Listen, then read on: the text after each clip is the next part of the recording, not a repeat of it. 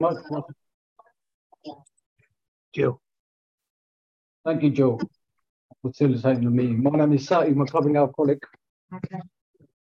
Whew, very grateful. I haven't had a drink today, and um, it's it is. I've heard loads of people say, and it is an honour uh, and a privilege to sit up here and, and do a chair.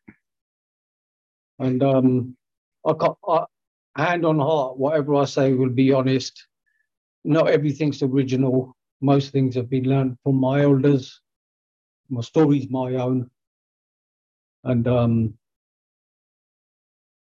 like I said, I'm going to be honest. I'm not. I'm not one of those guys who, who will sit and say, "I'm grateful. I'm an alcoholic." I'm not. I don't like this disease. In fact, I despise it. It's kind of baffling as powerful as we know, and um, it takes people's lives. Therefore, I don't like it. But what I am is I'm extremely grateful that I've been shown a way to live with my demons, to live with my disease, to accept it, and um, be shown another way to live, you know, you know without indulging in the substance, alcohol itself. And that's all I ever wanted when I first came in. You know, I just wanted to stop drinking. And and Alcoholics Anonymous has most definitely done that for me. I'm um, going back of my history. I'm in the middle of two other brothers, no sisters. And I can't speak on my brother's behalf. They should be in these rooms themselves. Uh, this, this, is a family disease, and uh, my family is riddled with alcoholism. I'm the only one who's found recovery, tend to stay. And I can't tell you or explain to you why we we become alcoholic. All I can tell you is I am one. You know, uh, my mother and father come from India. They worked really, really hard to provide for three sons. And we were basically, all three of us were naughty little fuckers, put it politely. Do you know what I mean? And um, my my my mother's elder sister, she's got three sons as well, and we were always compared to them. And you know, when you go and visit their house and saw the the three brothers, there's proud photos of them on the wall, um, uh, with gowns and scrolls and university degrees, and me and my brothers, you know, criminal records and prison uniforms and just fucking bear shaped no naughtiness, you know, and uh, we're completely different. And I can't tell you if it's because we were the area we were brought up or, or what it is. We were just we just went off off on the rails from the beginning. And as far back as I can remember, uh, I've always been chasing the buzz, any sort of buzz. And I am an addict of all sorts. I, you know, I, I will literally take anything if I find out it gives me a high, it gives me a buzz. And I can remember I should say this sentence out quite a lot. I want to get out of my head. So from a very young age, for some reason, I knew I didn't want to live in my head. I, I didn't like reality. I wanted a buzz. I wanted excitement, you know. And uh, and I and I also knew behaving naughty gave me a buzz. So I played up a lot. I was naughty, you know, and, and, and I got into a lot of mischief and a lot of trouble, you know, and I stole. I shouldn't have stolen. My, my parents worked really hard and, you know, we wasn't brought up to steal. And I say we, me and my brothers, we were all the same. We all done the same sort of things. And, um, you know, I was inhaling uh, lighter fluid you know, in my when I was about 10 years old and sniffing petrol and gases and pe- polishes and lacquers. Hence, I was in the woodwork class and in the metalwork class because you could get all these substances. uh, I was be high as a kite, and uh, I tell the truth, I hated because I was very really there. When I did go, it was just mischief and trouble and, and getting the buzz you know, and um, my brother, who was six years older than me, so when he was 16, he was introducing cider to me and my younger brother, who's a year younger.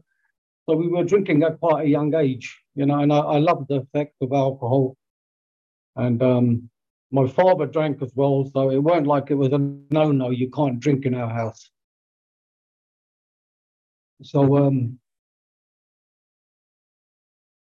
my first drunk, I can remember it very well as well.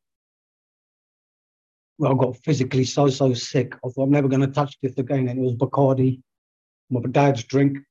And, you know, Bacardi and vodka, it looks like water in it and it looks clear and it looks, what does it look? It looks like nothing. I'll try some of that. I was always curious what my elders were drinking. So I knocked back loads and I was so sick uh, to the point where I thought I was going to die. I thought I'm never going to touch that again. And I never did touch spirits for quite a long time. But I, I kept dabbling with lager. I was a lager drinker. And I started smoking joints at school. And uh, I started rebelling. And I'm, um, yeah, I kind of like let my parents down, you can say. And my dad wanted us to have an education, but I weren't interested in education. I wanted excitement, and hence I got I went out of school and I found it, you know. And um, before I even hit 16, I was told to leave school because of my behaviour. So um, I was thrown out of school, and I and and I got a job. I got a job straight away in a factory, and uh, in in Acton, and um, and I got my first wage packet. I don't know if you get wage packets these days, but back then you got a little packet and you got loads of money in it, and it was let's have a party, you know, and and and that's what I done. I wanted to party, you know. I wasn't an unhappy child, you know. I just wanted excitement. I wanted a buzz. I wanted a laugh. I wanted a party. And that's what I'd done. I, I partied really hard. And my favorite drink was my breakfast drink. As soon as I woke up, I wanted a drink. And I drank because I knew it made me feel good. Why not drink the stuff? But I knew nothing about this um, uh, vocabulary like allergy back then, you know. But I, oh, I used to say, back then at 16, once I get the taste, I've had it. So that's kind of like the same thing as an allergy. Once I get the taste, I know I'm going to have another one and another one and another one. And, and that, that's what was happening. I, I had it because, because I was drinking as soon as I woke up. And I was on a bus at seven in the morning with a can of lager in my hand, big fat Bob Marley spliff. And uh, I was having a party on the back of the bus, you know, and uh, everybody else was minding their own business with newspapers and reading and all this stuff. And I was like, look at me, I'm so cool. I'm having a party you lot are boring. You know, and uh, I knew what I was doing weren't right because no one else was doing it. I thought I was special and different. And that's why I drank because I wanted to be special and different. I loved the buzz. And by about nine o'clock, or even before then, my alcohol meter is starting to slowly, slowly go down. And I'm starting to slow down and I need a top up. And and that's basically why I'm telling you this story is that's the kind of alcoholic I had become. I was a top up drinker. And um, I, I, I don't know any other way of drinking. You know, I just don't. And I'll drink and I'll top up until my head hit the pillow and I went to sleep. And I'll wake up and I'll do the same shit over and over again. You know, and and um, before I even hit 20, I started to notice when I woke up in the morning, I had the jitters and I'd be shaking, sweating, suffering from a bit of anxiety.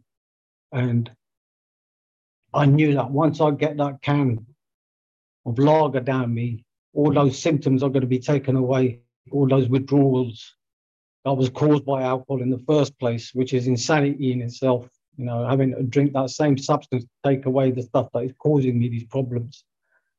And um,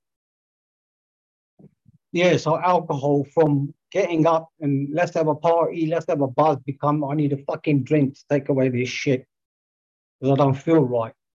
And as soon as I had one or two, I felt brilliant again. And then it was let's have some more. You know, and uh well, drinking I thought was quite exciting and you know, got loads of stories to tell you, but it was quite fucking boring, you know. I mean, I just drank non-stop every single day. You know what I mean? And certain events took place, like getting arrested, you know, and getting put in police station for my own safety because I couldn't get home safe because I was so drunk. You know, I'm uh, blacking out and not remembering how I got into a police station. You know, all that sort of stuff was happening to me. But, you know, those sort of consequences weren't that bad. You know, I thought it's just part of having a party, isn't it? And just got on with it. And um, cut a long story short, by the age of 26, um, by this time I'm just, you know, hardly working, very ill. I've just been thrown out of a hospital, in fact, out of um, my local hospital for uh, a spinal injury.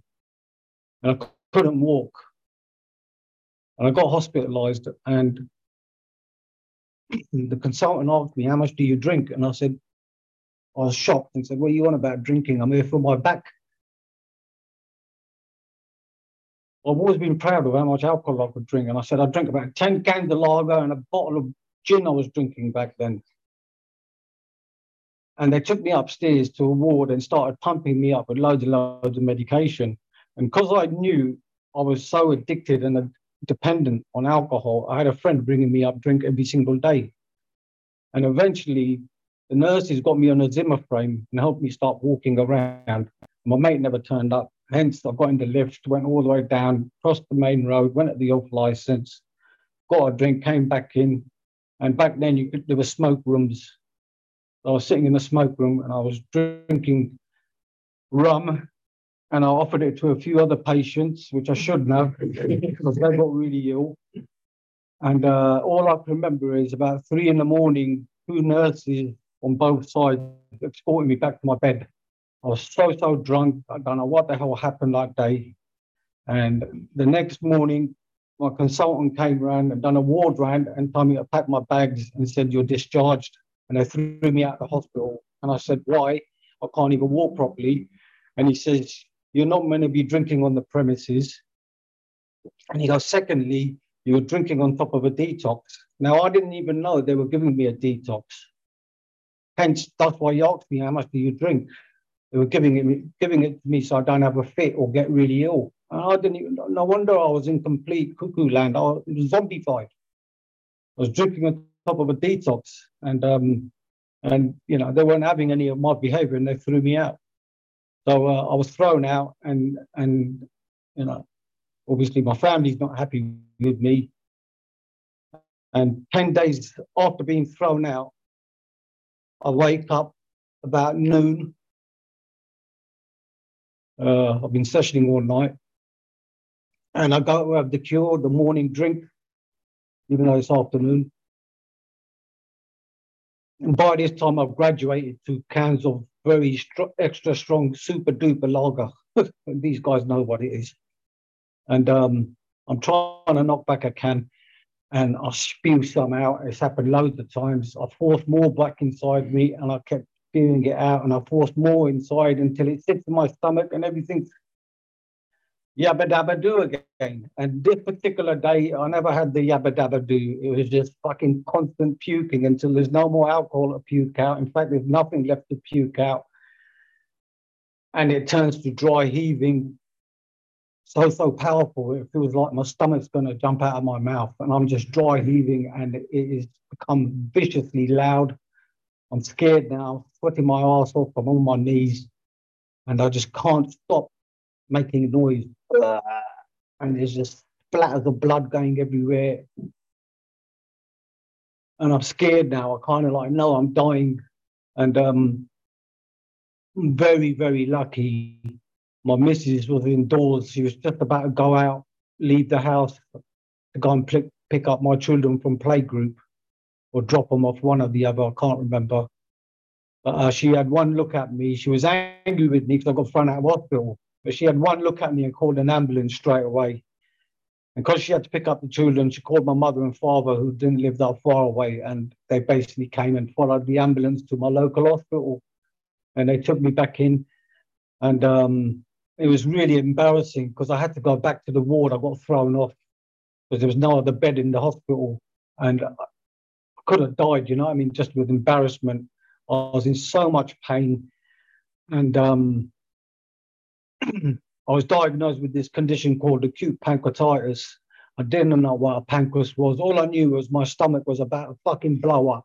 If you put a pin to my stomach, I would have gone up to space. It was that tight and that inflamed. And I was in so much pain.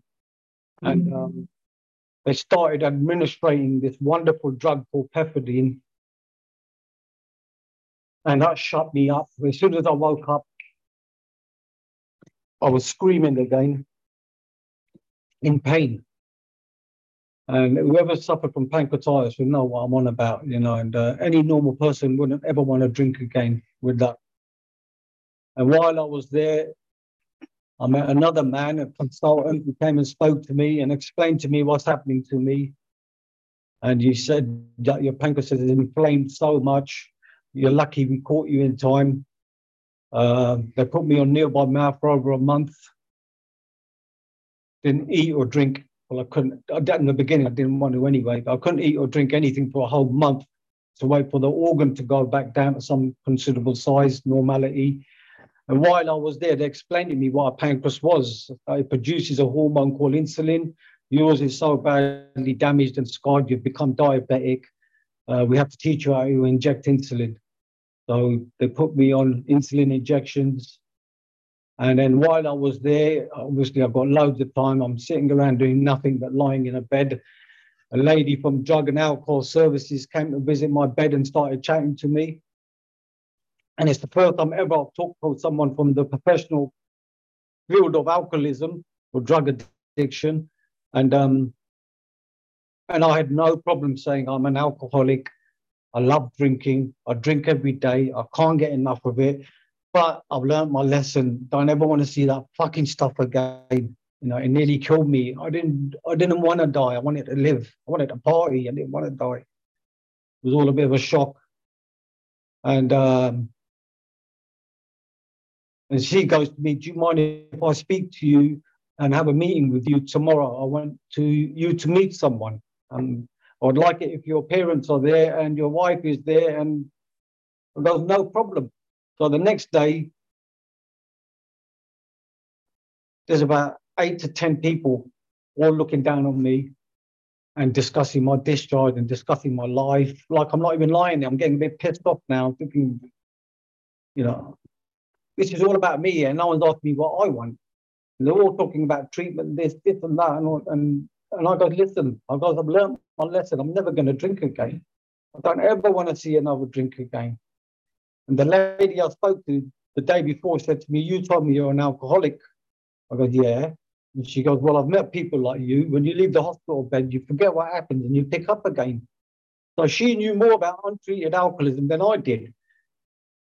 But because I knew myself so well and I was being deadly honest, I go, Have you ever had pancreatitis? Have you ever lied there? Have you ever nearly fucking died from drinking? No, I have. And I know I'm not going to drink again. And uh, while all this commotion's going on, this other lady that she brought to the meeting jumped in the conversation and said, We have got funding for you and we've got a bed for you for six months. To which I said, Six fucking months? You must be joking. I'm a busy man. I've got things to do, then I'll leave this place. And uh, my dad was standing there and he goes, Please take it for six years, do something for this guy. So I'm arguing with my parents now and saying, You shut the fuck up. I don't want to go anywhere. And I've got them not pushing me, and there's me lying there. And it felt like everybody was against me.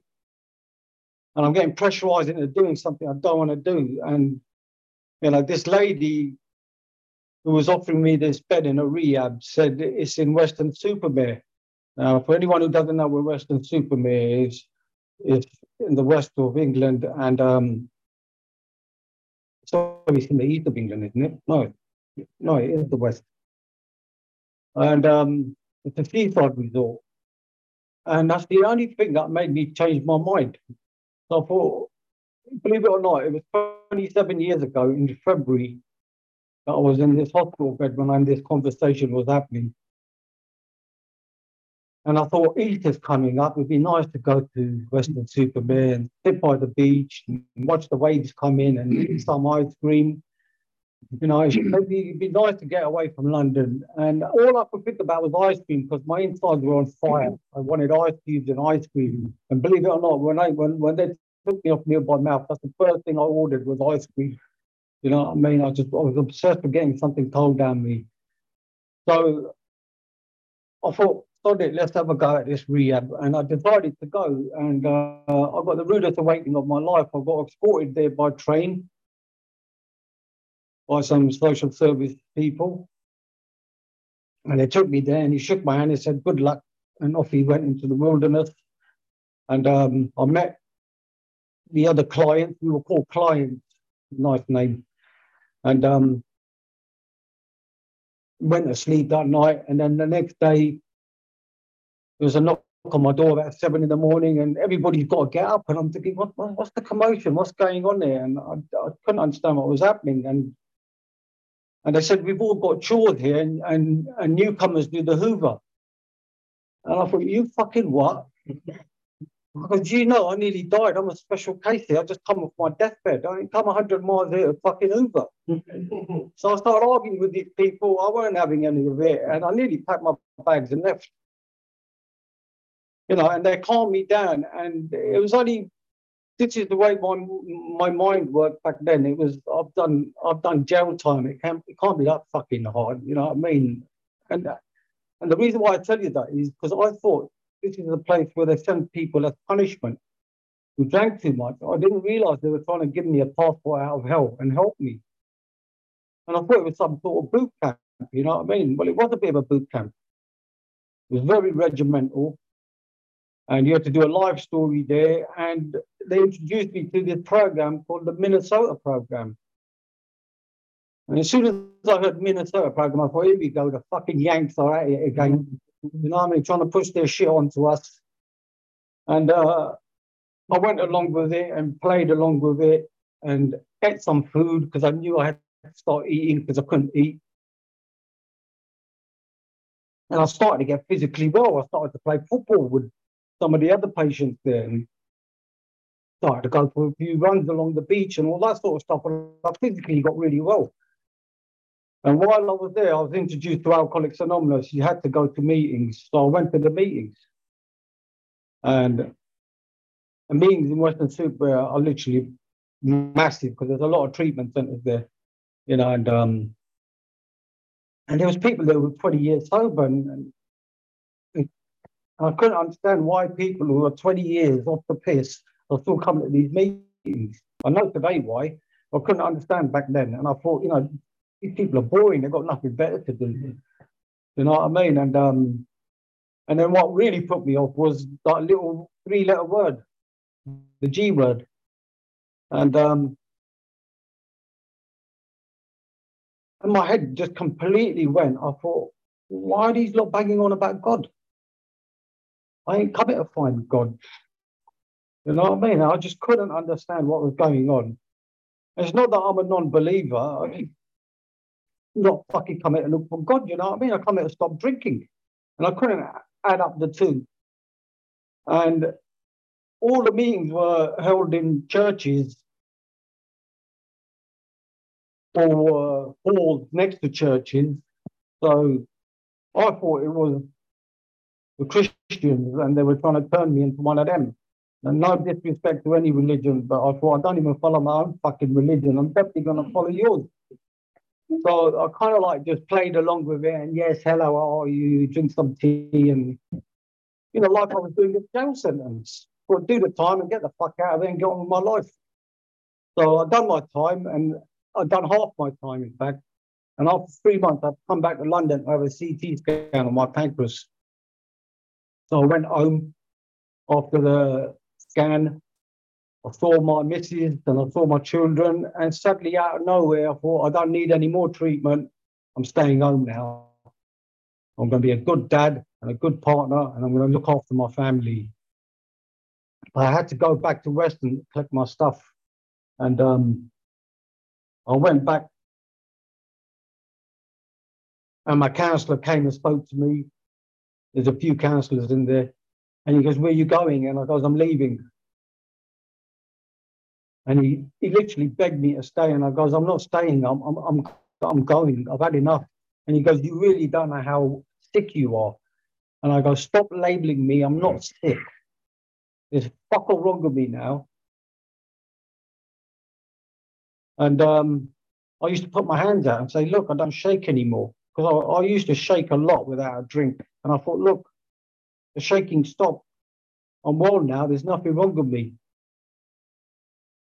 And he goes to me, Well, you're obviously not listening, but when you go to meetings, when you get back to London, sorry, go to meetings. You know, and it talks about it in our book about we need a substitute. And I came back to London and I didn't go to meetings. And I still wanted a buzz. So I know this is AA. I substituted drugs for alcohol.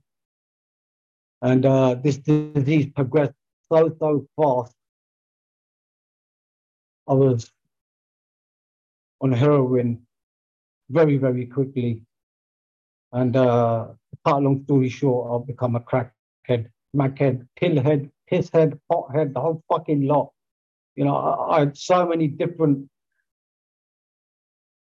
substance abuse problems with me now. You know, and I, only came in here with drinking, and now I've got more problems. And, um, you know, they say if you want your misery, it will be refunded. They forget to mention times 100 because that's what happened. And it happened very, very quickly. It just all blew up in my face. And to cut a long story short, from 1996 to 2004, eight years, um, I was very ill, couldn't stop using, had many detox attempts to try to come off all these substances I just told you about.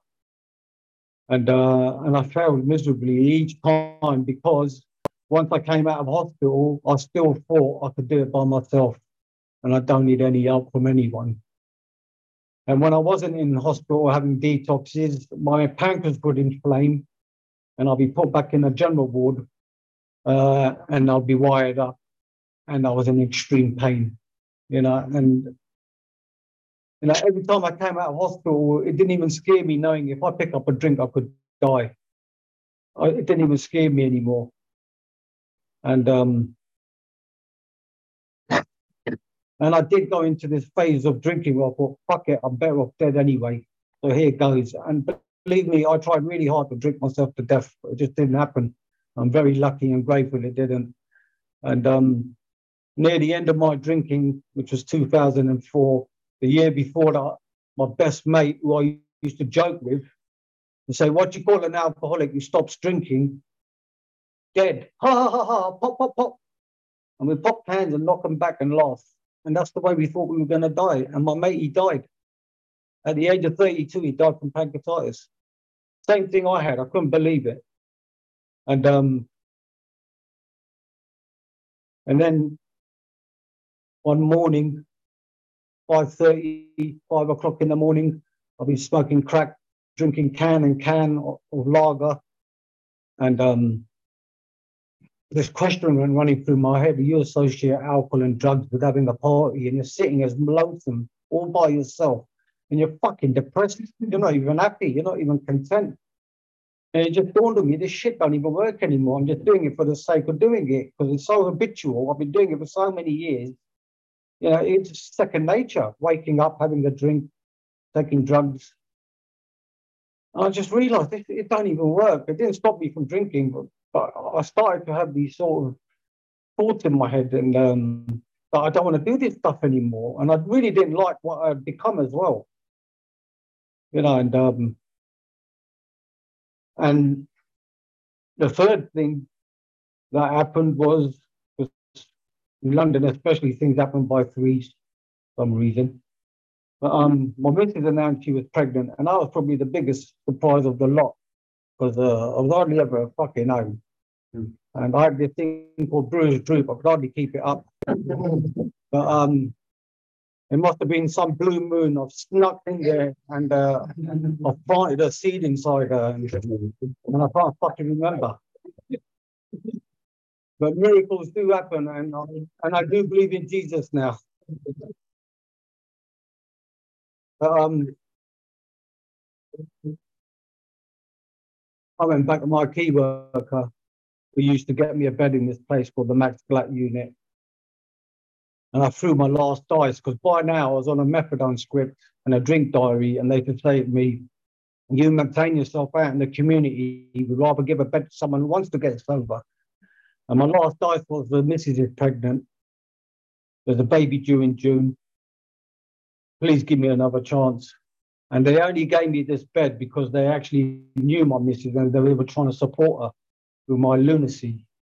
And they got me back in to the unit. May the 10th. I went and then tanked up to the eyeballs. I took so many drugs. Like I've done, I've done this so many times. This is my last drink. This is my last drug. This is my last detox. And I went in there, smashed out of my head.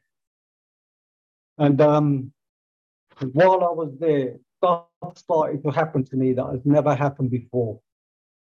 And one of the things to happen was I couldn't stop breaking down and crying, and I couldn't understand what was happening to me. I've seen other patients do it in front of me, and I just say, pull yourself together. You're getting so much Librium, three meals a day. It's brilliant in there. What are you crying for? And now I'm fucking crying. And I couldn't tell you why. And I was just having an emotional breakdown. And I believe I was having acceptance start to seep in. I don't want to be like this anymore. And I knew change had to take place. And I knew it was scary. I knew it was difficult. But I was desperate. And um, I misbehaved so much in that last detox that um, even even I couldn't, when I look back, my character was out of sorts because they knew me quite well and they said, This guy's gone completely loopy. And I can remember while I was there, I went into my room and um, out of sheer desperation, I just screamed out and said, Please, God, if you're there, show me your presence. Come and help me. I've heard so much about you. Come and fucking help me then. And that's the way I've done it. I challenged, I was challenging my higher power. Come on then. Like I said, I'm not, it's not that I don't believe. It's just that I thought I didn't need help from a higher power to put the drink down. But by eight years of trying to do it by myself, I knew I couldn't do it. I was beyond human aid. And I believe that cry for help, you know, um, was the beginning of the end of my drinking. And there was even an uh, old cleaning lady there. She used to mop around after me all the time. And and I even said to her, I goes, Auntie, I goes, when you go to the temple, I goes, say a prayer for me. So I'm asking other people to fucking pray for me as well now. You know, and eight years previous, when I was in treatment, I said, God didn't put a drink in my hand and I don't need his help to put it down. And I now know that to be my ego and my pride and, you know, it took eight years of pure humiliation for me to get humble enough to ask for help. And I found that humility because I was desperate and I didn't, like I keep saying, I despised what I had become.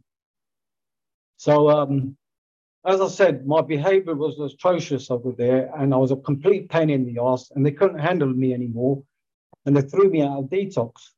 I was coming to the end of my, my um, treatment i.e., they were taking, they were weaning me off all the Librium and Subutex and all this other shit I was on. So they threw me out, and there's an off license right opposite the hospital. And I thought, don't go into the off, you just get home. And I managed to get home. I didn't go into the off license, and I shut the door and I thought, thank God I'm home. And like a true alcoholic, I fucking like a magnet. I just zoomed in on this bottle of wine that was in my house. You know, and I've had so many detoxes. I'm an expert by now. I used to drink my house dry to make sure there's no booze in the house. And there's a bottle of wine in the house. I've still got no defense against the first drink. And I poured it all into a pint glass and I washed it down with loads of medication. and that was my last drink. And um, and I thank God today that that bottle of wine was in my house. It was there for a reason. I know in the book it says to drink is to die, but that day it saved my ass because it stopped me from going out to the off license and buying my Kansas Gold Super or have scored some heroin and crack and I'll be dead now. I wouldn't, I wouldn't be sitting here. I know that for a fact. I was very underweight. I was very unnourished. I was a dead man walking. There was nothing left of me. You know, so that bottle of wine kept me indoors.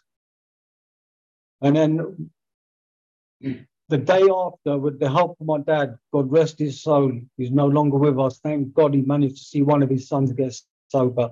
Um, um, he took me to this clinic and he paid a couple of grand and I got an implant inserted into my stomach.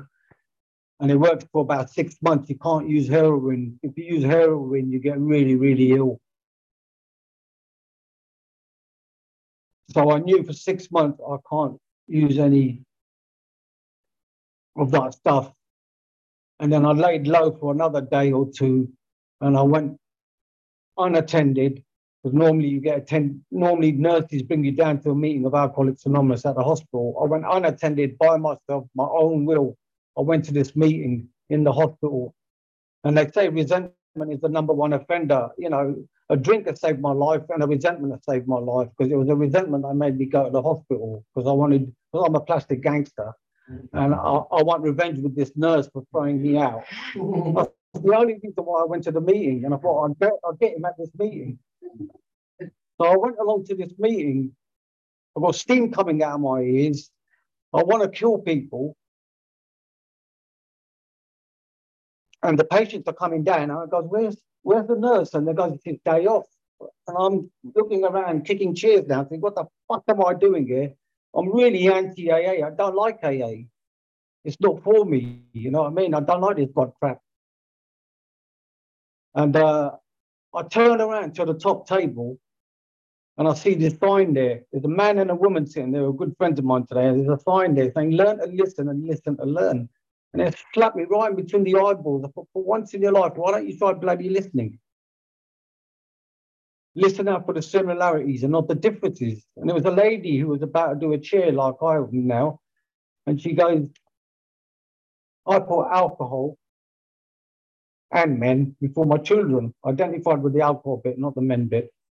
um, that was a massive wake up call. And it embarrassed the hell out of me because eight years previous, my counselor said the same thing to me. Basically, this is the textbook stuff of what an alcoholic is selfish and self centered. And that's what they were saying. And I was, how fucking dare you? I love my children. But this is how AA works one alcoholic sharing their truth and the other one identifying with them. Whereas when you've got professional people pointing fingers at you and accusing you and criticizing you, my back goes up against the wall. I get defensive. I go into denial and I say, it's not me. Don't fuck yourself. I identified with this lady and something happened to me in that, in that meeting. And I didn't quite know what happened.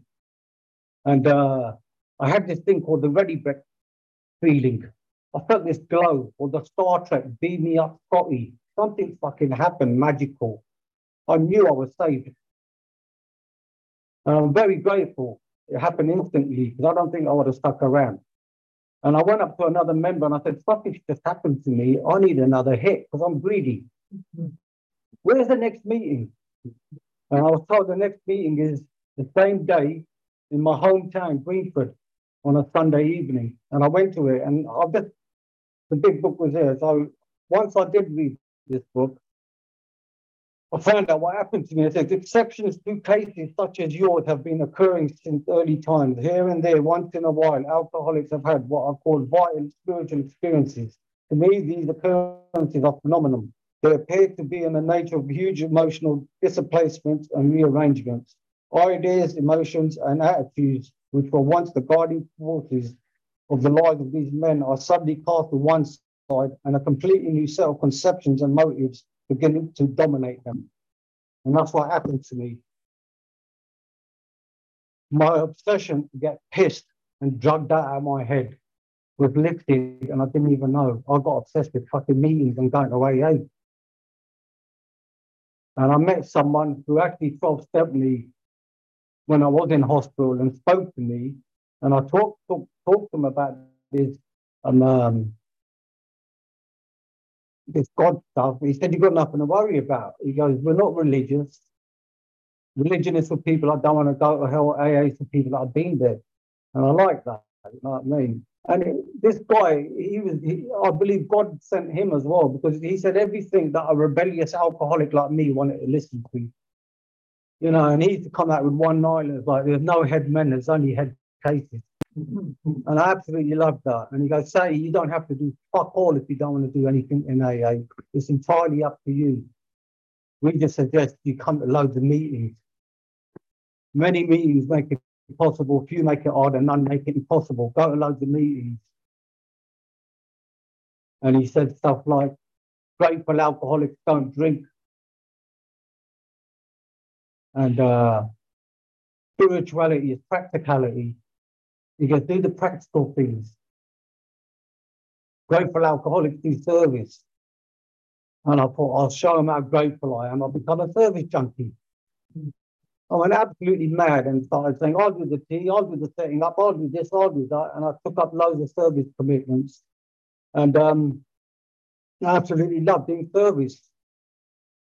So I was told it's a program of action and don't bang on about gratitude, show it. And these are by my elders. And I saw people who were sober, who were around a long time, doing service. So I followed suit you know, and uh, because my head was completely frazzled, um, I didn't jump on the steps straight away. I didn't jump into the big book straight away. In fact, I found all this stuff very scary and thought I didn't really need to do it. You know, and uh, and I thought I was special and different. I thought I don't really need it because I looked at the steps and I thought I've got step one. I'm completely powerless. My life's unbearable, unmanageable. I totally get it. Don't fucking drink. Go to meetings and do service, and that's what I've done in my early days. And I thought, I don't need to do the in between. All I need, I've got step 12 because I've had the spiritual awakening because I'm special and different. All I need to do is go out there and save the world now. And that's what I've done, honestly. You know, they say you've got to give it away to keep it. I was giving it away to people who didn't want it. You know what I mean? But, um, you know, all this stuff about, you know, I haven't got a message I'm not blowing my trumpet, but I've done a lot of service, and without touching a big book or doing steps, you know, I've brought, introduced quite a few people to this to this fellowship. You know what I mean? So you don't have to be an expert to go and pass the message on to other people.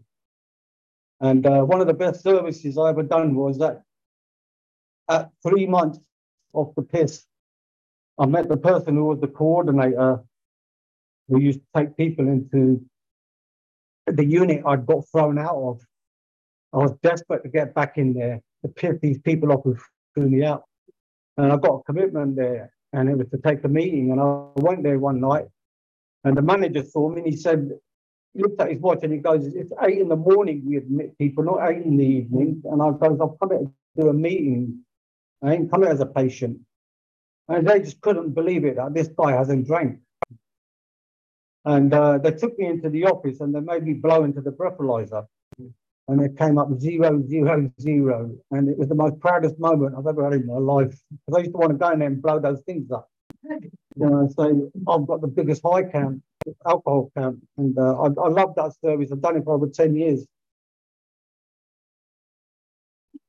And going back a little bit, two weeks into my recovery, only two weeks, I was begging out the serenity prayer. God grant me serenity. And my missus gave birth to a little boy I'd always wanted.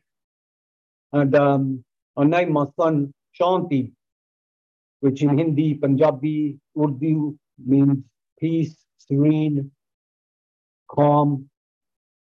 And uh, this ain't a punchline, but he, he, doesn't live up to his name. but, um, that's no fault of his own. You know, he's a lovely kid. And at the age of three, my son got cancer. And uh, and believe me, that will make a normal person drink, never mind an alcoholic. And this disease came back to bite my ass. It was all the poor me's and I've got a resentment with my higher power. Is this why you fucking got me sober for? And you know, I was just really pissed off. But uh elder members put their arm around me and said, Sati, you're gonna be all right. Don't forget, we're grateful we're sober. You could be there for your family, you could be there for your son. You know, and uh, I was there with my son. And when he had his first lot of chemo, his consultant sat me and his mother down and said, Your son's in remission. He's got more treatment. Let's just hope he doesn't relapse. And when I heard that word relapse, I thought, fuck me, all I've got to do is come to AA, do some service, tell the truth, and I won't relapse and die from this disease. But my son's got no choice. I've got a choice today, and that choice is I come to AA and I treat this illness with a program, with um, fellowship and service. And my son did relapse, and uh, and we're very lucky he's still alive. My my daughter donated a bone marrow, and um, and he's still alive with us today. And we ended up in that hospital for quite a long time. My son lost his hearing, so he's partially deaf. He's got an implant now, so the cancer grew in his head. You know, and me and my wife have been through hell and back trying to get into suitable schools uh, teach children who are partially deaf or deaf. And uh, we've been to tribunals and fought local authorities and, you know, managed to get my son into decent schooling. You know, and um, and daddy didn't need to drink. And that's the miracle of it all, you know what I mean? I I stuck close to the rooms. I still kept my service commitments, and I was there at the hospital every other day, sleeping there, looking after my son. You know, and um, my son is now 18 and in uni. And um, yeah, he's doing really well. Uh, going back to resentment, it was a resentment that made me get on this program and start working the program. I was so angry with someone, and somebody showed me in the columns how to do it. And then he goes to me, put that all to one side. He goes, What part have you got to play with it? And I thought, What are you on about? I ain't played no part. And he goes, Well, have you ever behaved like that? And I said, Well, yeah, I have. And he goes, Well, you're self righteous, you're dishonest, you're prideful, you're intolerant. And he chopped this resentment down into little pieces. And that was a revelation because it made me realize I'm carrying so much baggage around with me. To take inventory, and I managed to take inventory. I found a closed mouth friend. I don't like using the word sponsor, but I found a closed mouth friend, trusted closed mouth friend who's still my friend up to today. And I offloaded everything on him and um, shared all my secrets I've got nothing to hide today. And I can remember leaving his house one day after sharing everything, and I was hop, skipping, and jumping and saying, I'm liberated, I've got freedom now, I'm not sick of my secret, yippity do, everything's brilliant. And about two weeks later, I fucking crashed. And I felt like a bag of shit, and I couldn't understand why, because I heard so much about this part of the program. And I talked to my friend about it and I said, Why am I feeling the way I'm feeling? He goes, Sati, all you've done is admitted the nature of your wrongs. You're still a fucking prick. You need to change. Thought, fucking war work. and that's when the changing steps, or people like to call them sometimes the unforgettable steps, step six and seven. you know, and uh, ask my defects to be removed. And I pray every day. I ask for them to be removed you know, but I'm a human being. I make mistakes, things fuck up. And um, and I'm my own worst enemy and my own worst critic, you know what I mean? When I get when I do something wrong, I could beat the shit out of myself. And a good friend of mine who passed away, passed away last year, sober. He used to say to me, write this down and keep this in your pocket. And whenever you mess up, get it out and read it. And it goes like this I'm not what I'd like to be. I'm not what I could be. But thank God for Alcoholics Anonymous, I'm not what I used to be. And I needed older people to show me this sort of stuff because all I would have done is beat the crap out of myself. And slowly, slowly, it's learned me to accept who I am. You know, and uh, and like I said, eventually I managed to make amends. I'm very grateful I managed to make amends to my dad before he died. And his his only wish was, can you sort your brothers out? And uh, and that's a whole different ball game. I mean, it's one thing learning your own powerlessness. To learn somebody else's powerlessness is very painful. In fact, I think it's even more painful because I brought my older brother to meetings. I introduced him to the fellowship. Someone took him under his wing and took him to meetings. And then come near Christmas time, he goes to me, he's just going to smoke a bit of heroin, drink a bit of booze. I'll see you in the new year. And the new year went by.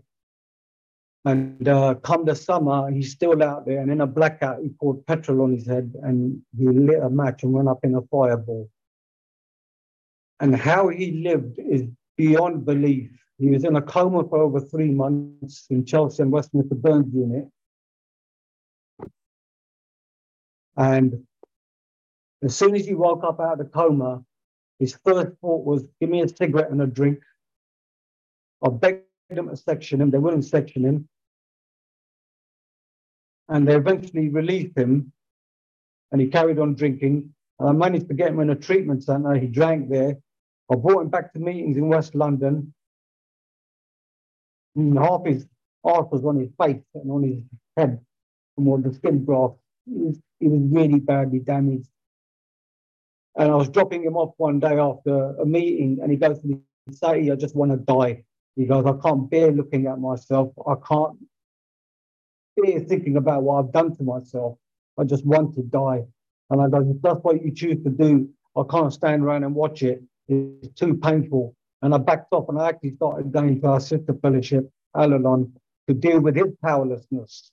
Because I kind of, you know, how do you think, well, I've got sober, now you can get sober as well. Well, I did anyway. And I could learn a whole new lot of powerless over people, places, and things. You know, and to cut a long story short, my brother died one night before his 57th birthday. And um, the palliative team were there and they said, What's your last wishes? And he goes, Whiskey. That's what he could mutter. Give me some whiskey. You know, and, and, and he said he, he's not with us anymore. You know, and um, so I, I, I've been on both sides of this disease. You know, I, I've dished it out, which is a lot easier than fucking receiving it, believe me. And that's why family members who live with alkies like myself, they need gold medals to put up with me and what I put people through. You know, oh my gosh, it was so, so painful going through what I went through with my brother. It, it, it still brings a shiver down my spine. You know, and uh, don't wish it upon anyone.